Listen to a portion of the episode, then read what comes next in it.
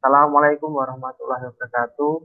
Waalaikumsalam warahmatullahi wabarakatuh. Uh, nah, teman-teman, jadi kembali lagi bersama podcast Kewirus yang kali ini kita mengundang Mas Zulfi Muhammad atau biasa dipanggil Mas Zuzu, uh, yaitu beliau yang merupakan alumni dari Fakultas Ternakan UGM tahun 2015 dan punya beberapa usaha nih. Nah, usahanya Mas Zuri ada banyak ini mas teman-teman. Jadi ya. uh, susu juga ada uh, geria pangan hewani sama yang terbaru kemarin ada soto ayam kediri ya mas. Ya ya. Yo. Jadi ya lumayan banyak ini walaupun baru baru saja lulus ya mas? Ya baru saja bulan Agustus tahun kemarin. Oke. belum ada setahun.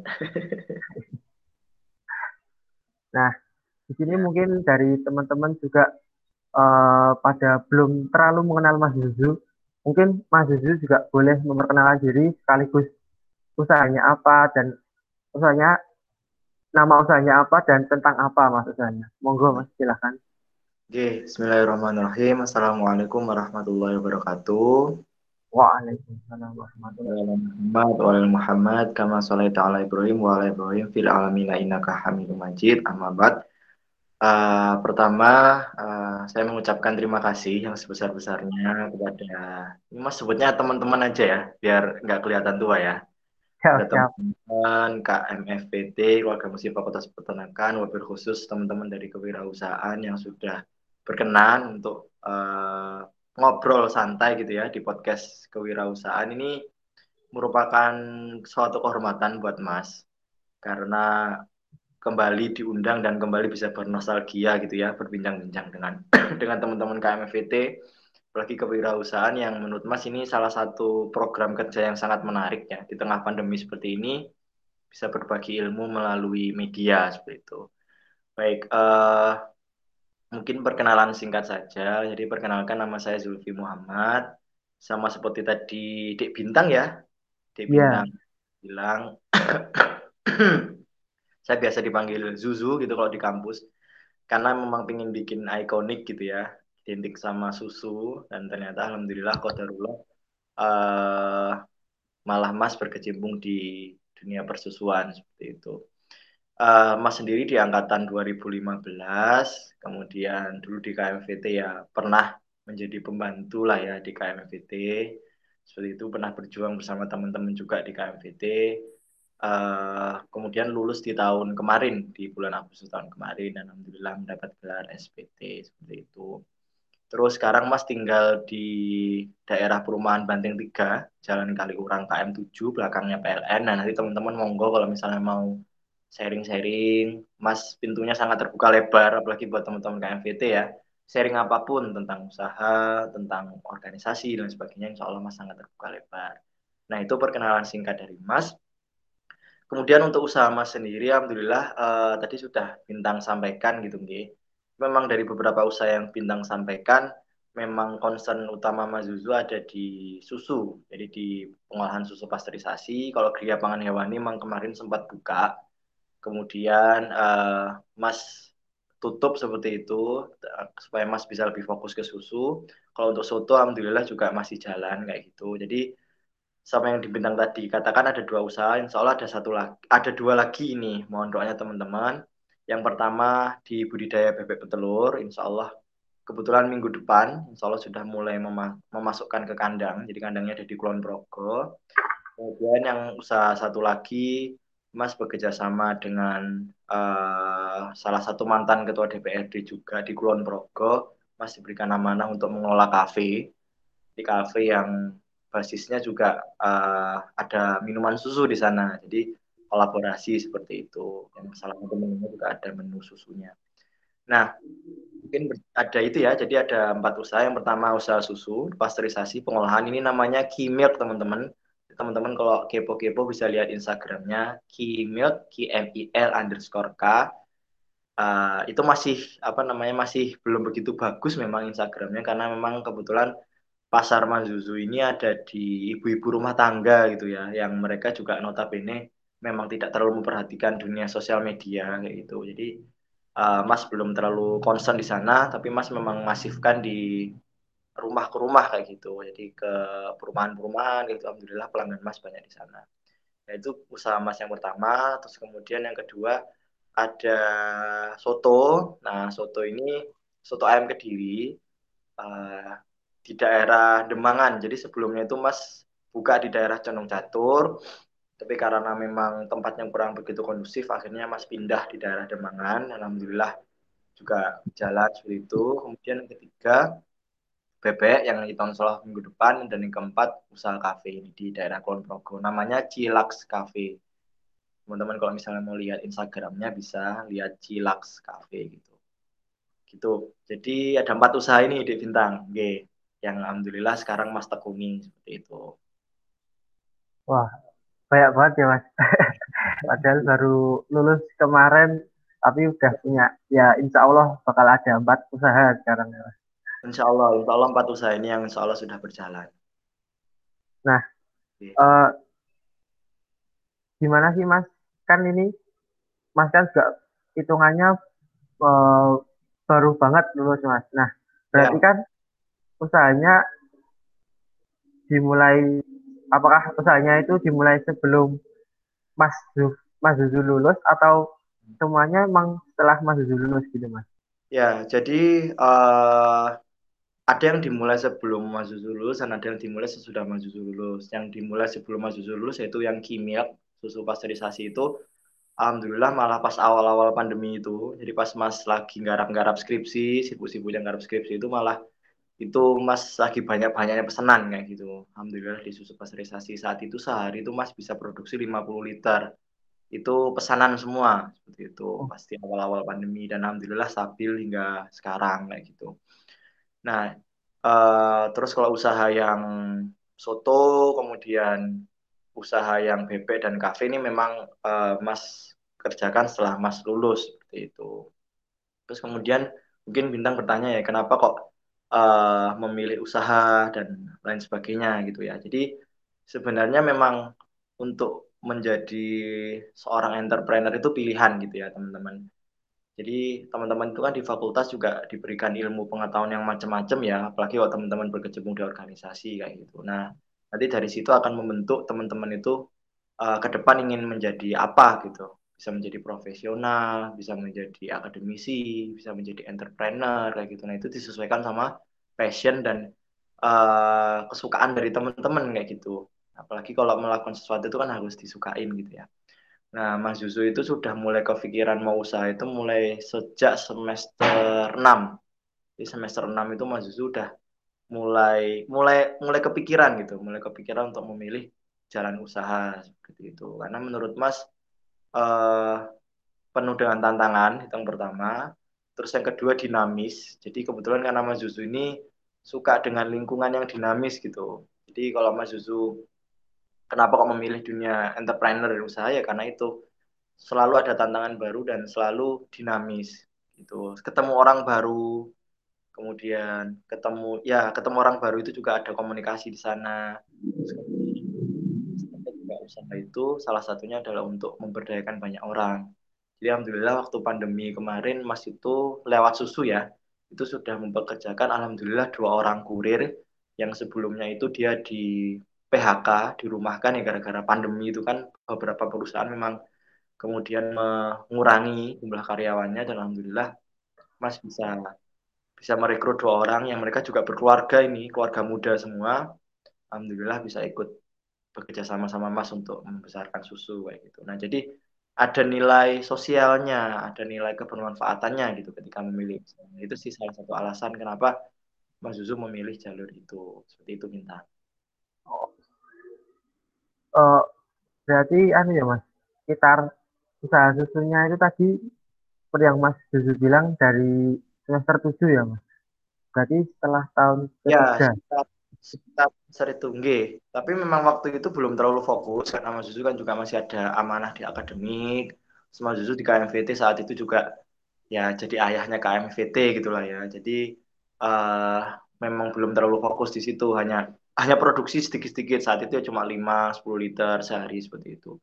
Tapi kemudian setelah setelah pandemi itu ya, apalagi waktu lockdown itu, Mas Zuzu kan garap skripsi itu kayak merasa jenuh gitu ya. Aduh, ini kok biasa itu aktif dengan kegiatan-kegiatan, tapi sekarang kok hanya disibukkan dengan laptop dan skripsi itu Mas merasa jiwa-jiwa yang apa ya jiwa-jiwa yang sunyi gitu nggak ada nggak ada musiknya. Akhirnya wah gimana kalau misalnya ini susunya coba mas genjot lagi? Dan alhamdulillah pemasarannya coba mas genjot mas tawarkan lewat Facebook terus mas juga gabung ke grup-grup WA alhamdulillah banyak ibu-ibu yang merespon seperti itu. Dan akhirnya ya dari situlah mulai uh, jumlah permintaan susunya mas meningkat seperti itu bintang oh ya mas kan ini dari tadi mungkin terdengarnya uh, kayak lancar-lancar aja mas. Nah itu biasanya kan kalau orang-orang kan kalau mau mulai usaha kan uh, pasti nemu kesulitan gitu mas. Ada yang bahkan terus jadi utang yeah. banyak, ada yang gimana. Nah Mas Yuzu uh, mengalami kesulitan apa sih mas pas baru memulai usaha yeah. ini?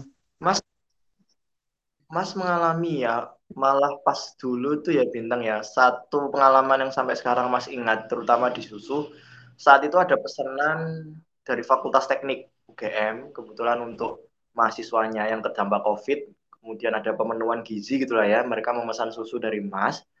Itu mereka pesan totalnya ada sekitar 800 botol bintang. 800 botol ukuran 50 mili Mas di telepon itu hari Kamis harus disediakan hari Sabtu. Hari Jumat jam Sabtu ding bayangkan. Allah ini pertama ya emang ini sebuah rezeki yang sangat luar biasa ya. Tapi di sisi lain wah luar biasa. 800 botol itu kalau diakumulasi ke literan itu kan 250 mili 1 liter 800 bagi 4 berapa liter? Berarti 200, 200 liter. iya. susu. Dalam dua hari Nah, ya masya Allah karena Mas juga saat itu mengalami euforia ya, mungkin di sini juga Allah akhirnya mengingatkan Mas, diingatkan di sini Mas merasa bahwa SOP Mas gak ada yang salah gitu ya. Tapi ternyata kodarullah ketika susu itu disimpan di dalam freezer, ada sekitar 30 liter itu basi bintang. 30 liter basi. Masya Allah. Padahal hari itu harus segera dikirim. Mas, Mas saat itu sempat langsung down. Down banget. Ya Allah kok di saat ada rezeki seperti ini. Tapi kenapa di saat orang ada yang sangat percaya. Tapi kenapa kok tiba-tiba botol seperti ini akhirnya Mas ya kembalikan kepada Allah Mas tenangkan hati Mas ya Mas wudhu saat itu Mas sholat kayak gitu gimana caranya Alhamdulillah setelah sholat Mas dapat solusi karena kebetulan kita kan punya UPT ya jadi Mas langsung kontak UPT kekurangan dari 30 liter itu Mas supply dari UPT kayak gitu. Dan ya Mas juga jujur apa adanya kepada konsumen bahwa ini sempat ada kerusakan seperti ini. Jadi mohon maaf perlu perlu apa ya? Tetap akan dikirim jadi mas suplainya dari susu UPT kayak gitu. Alhamdulillah itu juga terselesaikan itu pengalaman yang sangat tidak terlupakan ya. Bayangkan 30 liter 30 liter itu 120 botol bintang. Itu potensi 120 botol hilang mas tidak rugi sebenarnya tapi ya apa namanya saat itu ya karena mungkin lagi euforia gitu ya pesanannya lagi banyak-banyaknya kok tiba-tiba ya mungkin Mas sempat pada titik lupa gitu ya. Biasalah ya manusia itu ketika diberikan suatu kenikmatan yang luar biasa, lupa ya sama Allah alhamdulillah diingatkan kayak gitu. Dan alhamdulillah sejak saat itu Mas ketika mendapatkan pesanan yang banyak, Mas berusaha untuk ya biasa-biasa saja dan bersyukur kayak gitu. Mengedepankan syukur dulu daripada ya itu tadi euforia kebahagiaan yang berlebihan kayak gitu. Dan alhamdulillah uh, dari situ Mas belajar. Ternyata memang ada SOP yang ada SOP yang keliru, ada SOP yang keliru dan Mas pelajari dari situ dan alhamdulillah sampai sekarang itu membentuk sebuah SOP baru yang lebih bagus. Jadi memang uh, dalam perjalanan sebuah usaha itu pasti bintang, pasti akan mengalami naik turun, pasti akan mengalami turunnya seturun-turunnya pernah, naik senaik-naiknya juga pernah. Tapi yang jelas adalah tetap harus menjaga itu apa namanya mentalnya harus tetap dijaga gitu. Ketika misalnya turun ya sudah, memang itu saatnya turun seperti itu. Supaya apa? Supaya kita nggak sombong ketika kita naik kayak gitu. Nah, ketika naik kita kan udah siap gitu. Jadi mental-mental seperti itu emang harus di emang harus dilatih. dan harus dialami oleh semua pengusaha. Dan masih yakin teman-teman pengusaha yang lain juga adik-adik juga pasti pernah mengalami seperti itu. Nah, tapi biasanya yang membuat kita, apalagi anak-anak muda ini ya, kemudian males untuk uh, berwirausaha atau masuk ke dunia entrepreneur itu karena memang itu tadi nggak siap dengan resiko-resiko yang ada. Padahal konsep bisnis itu adalah high risk, high return semakin tinggi resiko itu juga semakin tinggi keuntungan atau pengembalian kepada kita. Nah, tinggal bagaimana kita manajemen risiko itu aja. Bahkan kita ketika kita bekerja sekalipun juga pasti ada risikonya gitu. Cuma memang bedanya kalau di dunia entrepreneur itu tadi uh, bosnya kan kita nih di ya kalau misalnya kita mengalami jatuh seperti itu ya kita nggak ada yang marahin gitu yang marahin ya diri kita sendiri gitu kan jadi yang bisa memarahin ya diri kita, yang bisa mem, apa ya, yang bisa me, menjaga perasaannya diri kita sendiri. Kalau kita misalnya di kantor ada kesalahan kan kita disalahkan sama bos gitu ya, terus akhirnya mungkin diomongin banyak orang dan sebagainya. Kalau misalnya entrepreneur dunia bisnis kayak gini, ya yang marahin ya diri kita sendiri. Mungkin gitu bintang. Oh, ah. ini tadi sebenarnya saya habis kayak ini mau mau tanya tentang tips and trick mas gimana keberhasilan tapi dalam ceritanya mas tadi udah beberapa udah diselipin tips and trick juga kayak uh, mental mempertahankan mental terus ya. uh, manajemen resiko nah itu soalnya ya itu kan juga termasuk tips dan trik mas. Soalnya uh, kalau saya lihat orang-orang itu juga banyak yang usaha uh, jatuh sekali langsung ganti mereka. Banyak ya. Betul. Nah, terus satu lagi bintang ya tips and triknya. Uh, ketika kita ingin memulai usaha itu kalau bisa usaha yang kita sukai. Usaha yang itu menjadi passion kita. Karena kalau kita sudah suka dan tanda kutip jatuh cinta sama usaha kita itu ketika kita jatuh kita akan punya keinginan untuk bangkit lagi itu nah tapi beberapa orang itu dia bisa berganti berganti kayak gitu karena dia dari awal sudah tidak mencintai itu, tidak mencintai usahanya gitu. Nah, bagaimana cara mencintai usaha gitu ya? Bagaimana? Ya itu yang pertama kita harus uh, menentukan dulu nih kita mau usaha itu passion kita apa, kesukaan kita apa. Misalnya bintang bintang suka sama ternak gini, oh berarti budidaya. Nah, dari budidaya itu mulai bintang pelajari dari berbagai macam uh, komoditas gitu ya, ada kelinci, ada sapi, ada kerbau, ada, ada kuda dan sebagainya ada domba. Lah dari beberapa macam itu dilihat dibaca. Kira-kira yang paling apa ya yang paling bisa bintang kuasai yang mana kayak gitu. Yang paling bintang suka yang mana kayak gitu. Karena pasti dari di antara kita pasti punya kecenderungan kayak gitu nah jadi yang pertama kali harus dikuatkan adalah cintai dulu apa yang kamu lakukan apa sukai dulu apa yang akan kamu lakukan. Di dunia usaha memang seperti itu. Karena kalau misalnya kita nggak suka dengan usaha kita gitu ya dan kita jalaninya terpaksa apalagi setengah-setengah itu pasti ketika ketika misalnya mengalami kesulitan gitu itu langsung menganggap itu menjadi kegagalan. Dan kayak sudah tidak ada harapan lagi gitu kayak misalnya Mas dulu misalnya Mas nggak mencintai susu gitu ya 30 liter rusak Mas anggap wah ini aku gagal kayaknya udah nggak bisa lanjut lagi dan dan Mas akan berhenti. Gitu. padahal jalan rezeki Mas ke depan adalah lewat susu kayak gitu kan. Nah jadi itu yang pertama adalah sukai. Terus dikolaborasikan sama passion kita apa? Sama dilihat kira-kira dari beberapa bisnis yang akan kita lakukan itu yang paling resikonya paling rendah apa resiko paling rendah itu bisa dilihat dari ya bisa dibaca dari pengalaman-pengalaman orang yang sudah melakukan. Jadi kalau berbisnis itu juga harus menimba ilmu gitu ya. Belajar dari orang yang sudah melakukan itu. Mas juga belajar sama teman-teman mas atau kakak-kakak tingkat kita Fapet yang sudah main di susu. Ternyata dengan sharing seperti itu kita bisa belajar oh ternyata ada resiko-resiko ini nih yang harus kita waspadai. Jadi gimana caranya kita bisa manajemen resiko itu supaya nggak terjadi di bisnis kita kayak gitu sih bintang oh. Masih ya mas ini tips dan ya besok kalau mungkin pengen jadi wirausaha. Ya. Saya sebenarnya suka daging mas. Saya pengen tuh usaha daging sebenarnya. Ya, daging juga sekarang lagi hype kayaknya ya, apalagi kayak hmm. uh, yang ini loh, yang kayak daging-daging yang dibakar gitu kan. Iya, iya. Kalian saya kayak anu Mas, uh, prihatin gitu mas. Kalau misalnya saya lihat di TV itu uh, orang-orang uh, di luar negeri itu uh, gimana ya? Yang bahkan bukan orang kaya pun bisa makan daging yang banyak mas. Sedangkan di Indonesia yang uh, bahkan dia orang mampu tapi kalau makan daging cuman sedikit-sedikit banget gitu loh mas. Nah itu saya yang prihatin makanya pengen ya biar siapa tahu pe, ya konsumsi daging di Indonesia jadi lebih meningkat gitu. Amin, amin. Soal bintang. Nah, idealisme idealisme seperti itu yang tetap harus dijaga bintang.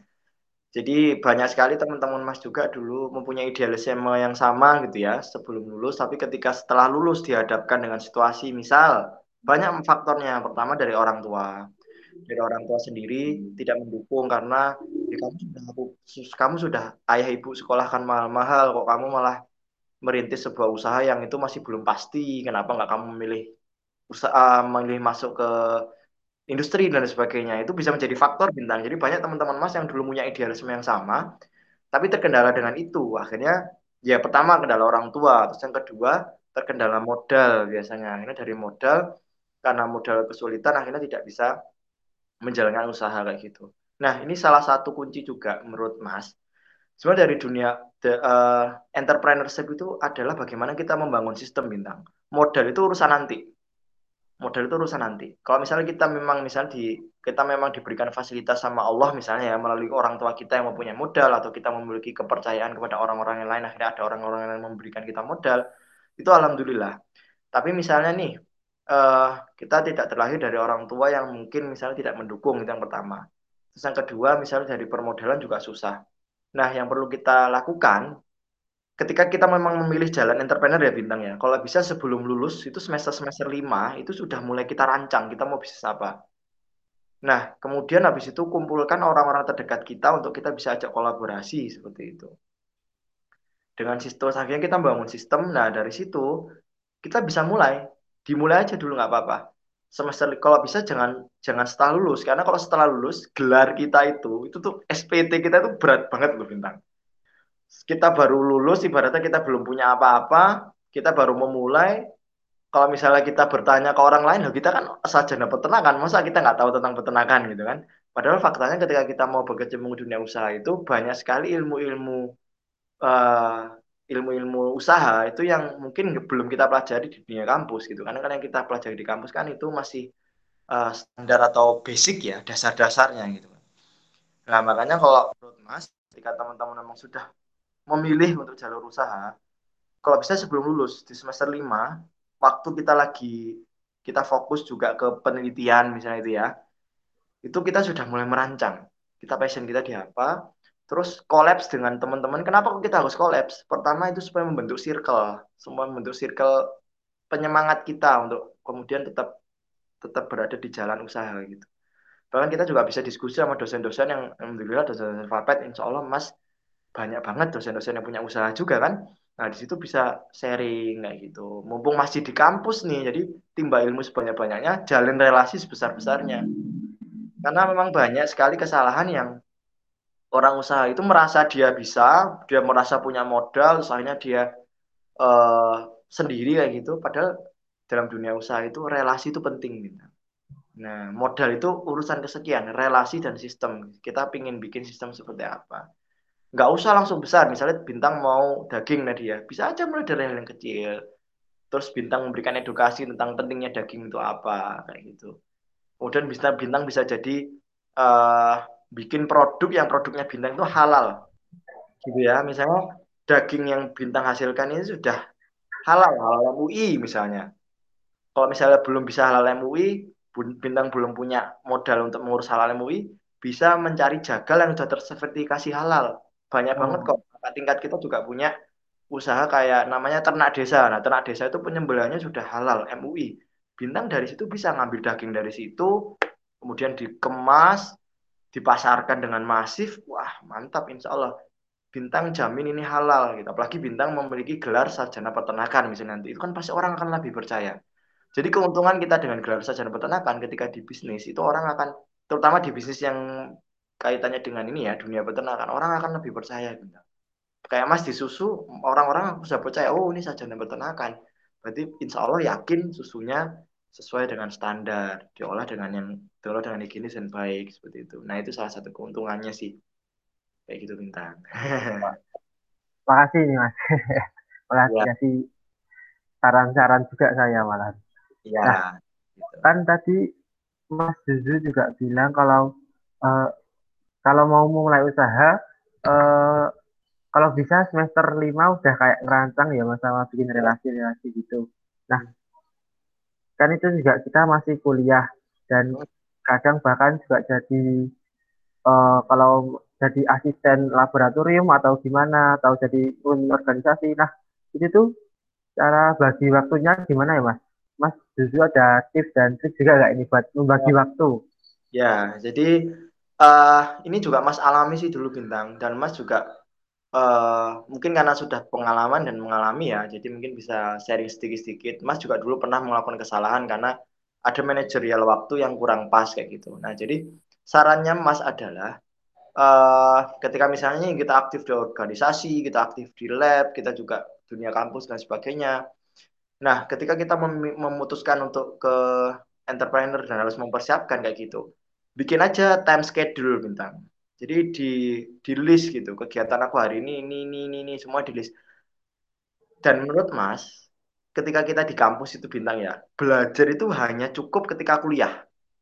Oke, kebanyakan mahasiswa itu pas kuliah ngantuk, dibuat tidur, dibuat gak fokus. Padahal poin-poin penting itu ketika ujian itu biasanya pas kuliah. Jadi ketika kuliah, fokus kuliah. Mencatat apa yang perlu dicatat, fokus saja. Nah, jadi belajar itu cuma pas kuliah itu udah cukup bintang untuk menjadi sarjana. Peternakan itu nggak perlu kecuali kalau kita menjadi memang pemilih untuk menjadi ini ya ilmuwan gitu ya.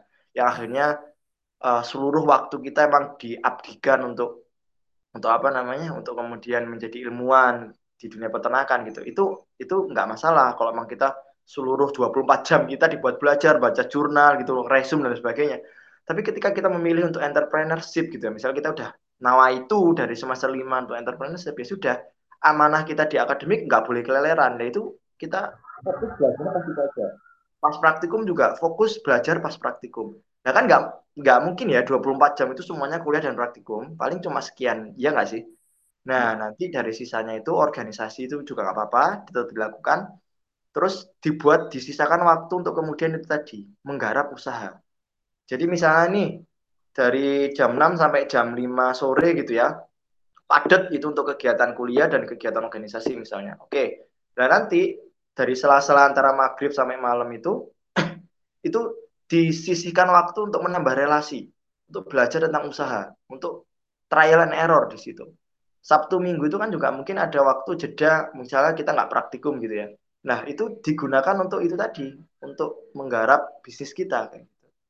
Karena jujur bintang, ketika kita sudah bisa memanage itu dengan baik, nanti ketika teman-teman pasca kampus itu sudah terbiasa, sudah terbiasa dengan jadwal yang kan, jangan dikira ketika kita pasca kampus pengusaha itu waktunya slow dan longgar gitu. Enggak, justru malah padat bintang.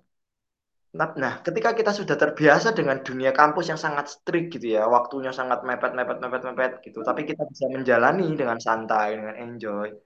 Insya Allah itu akan menjadi apa ya, magang kita sebelum nanti. Kita sudah terbiasa dengan jadwal begitu padat. Justru harus ditempa seperti itu. Nah, jadi salah satu kuncinya adalah dibikin time schedule bintang, dan itu harus disisihkan harus disisihkan waktu untuk kita mikir bisnis itu harus disisihkan. Jangan cuma alah nanti aja nanti aja. Nah nanti kalau kita terlena seperti itu nggak akan kepikiran. Itu yang pertama. Yang kedua bintang kuncinya sholat subuh berjamaah di masjid. Insya Allah kalau antum sudah bisa sholat subuh berjamaah di masjid, alhamdulillah kalau misalnya bisa sholat tahajud dengan istiqomah, waktu dari jam pagi sampai malam itu terasa panjang Coba dirasakan. Mas itu sudah merasakan sendiri bintang. Ketika Mas dulu di kampus ya Mas pernah lah ya mengalami futur. Ketika Mas itu uh, lalai sholat tahajudnya misalnya, sholat maghribnya, eh sholat subuhnya nggak jamaah di masjid, masya Allah itu waktu itu kayak terasa cepet, terasa cepet dan kejar-kejaran, nggak tenang hati ini. Padahal yang pemilik waktu adalah Allah, ya nggak. dan pemilik hati kita, pemilik energi kita, semuanya kan berawal dari Allah. Energinya kan semua terpusat sama Allah. Makanya ketika kita memulai hari ini, salah satu kunci juga untuk teman-teman yang akan memiliki usaha. Tolong dijaga. Pertama, kalau bisa sholat tahajudnya. Yang kedua, sholat subuh. Kalau bisa jamaah di masjid. Alangkah lebih baiknya seluruh waktu jamaah di masjid. Nah, insya Allah, itu sama Allah akan diatur waktu kita bintang. Jadi dari sisi ikhtiarnya dapat gitu ya tadi yang yang disisihkan waktunya untuk usaha emang harus disisihkan itu ikhtiar duniawinya. Dan kemudian yang kedua kita juga jangan lupa kita ikhtiar kepada Allahnya. Kita uh, menyempatkan waktu untuk Allah. Insya Allah ketika kita menyempatkan waktu untuk Allah dalam sholat kita cukup sholat tepat waktu saja. Syukur-syukur kalau bisa disempetin sholat duha itu alhamdulillah banget. Tapi kalau misalnya misalnya sangat sibuk sampai akhirnya nggak bisa sholat duha ya. Itu aja. Coba sholat jamaah tepat waktu di masjid. Masya Allah mas merasakan sendiri bagaimana luar biasanya hati ini sangat tenang gitu ya. Kemudian bagi waktu itu ngerasanya nggak kemurungsung tahu ya istilah kemurungsung itu apa ya? Nggak terburu-buru ah, nggak tergesa-gesa ya. dan semua urusan itu terselesaikan gitu. Tapi kalau misalnya kita nggak menjaga waktu itu ya itu yang biasanya juga menjadi masalah gitu. Makanya kenapa coba bintang lihat pengusaha-pengusaha muslim yang sukses kayak Ustadz Yusuf Mansur kemudian kalau uh, Taki Malik gitu ya mungkin ya pengusaha muda muslim yang hype sekarang dan beberapa banyak yang lainnya Masya Allah mereka menerapkan sholat tepat waktu bagi karyawannya dan membaca surat tertentu sebelum bekerja. Nah ternyata memang itu sangat penting terutama teman-teman yang memang ingin memiliki usaha ya. Jadi karena kan ibaratnya bosnya diri kita sendiri nih. Langsung yang ngasih yang ngasih rezeki langsung Allah kan. Ibaratnya mungkin bos kita Allah nih gitu. jadi ketika kita misalnya ingin diberi rezeki yang melimpah ya kita harus dekat sama Allah gitu. Kalau misalnya di kantor kan kadang-kadang kita dekat sama bos gitu ya nah. mencari supaya kita naik jabatan. Kan itu karena kita punya bos di atas kita gitu ya tetapi kita ini udah paling tinggi nih kalau di dunia bisnis. Bos kita siapa? Allah. Loh masya Allah nih. Bos kita langsung Allah. Nah makanya gimana caranya kita mendekatkan diri sama Allah? Itu juga penting bintang seperti itu. Wah. Berarti ada ya mas? Ikhtiar oke okay, tawakal juga jalan ya mas? G. utama tawakal utama. Ya betul sekali bintang betul. Nah ini uh, gak kerasa nih mas saking asiknya udah berapa menit ini kita uh, oh, iya, iya. setengah jam lebih iya alhamdulillah ya uh, uh, mungkin karena udah lama ya agak kelamaan mas jadi kita akhiri aja mas podcast ya. pada malam hari ini. Bentar. Ya, terima kasih ya mas Zuzu sudah mau menyempatkan waktunya buat uh, datang dan hadir untuk podcast hari ini. Ya. Uh, semoga ilmu dari Mas Zuzu ini bisa kami manfaatkan, bisa kita manfaatkan baik-baiknya dan semoga uh, usahanya Mas Zuzu lancar-lancar ke depannya. Amin. Amin ya rabbal Uh, yang dari podcast kewirausahaan kali ini. Terima kasih buat teman-teman yang mau mendengarkan sampai akhir. Wassalamualaikum warahmatullahi wabarakatuh.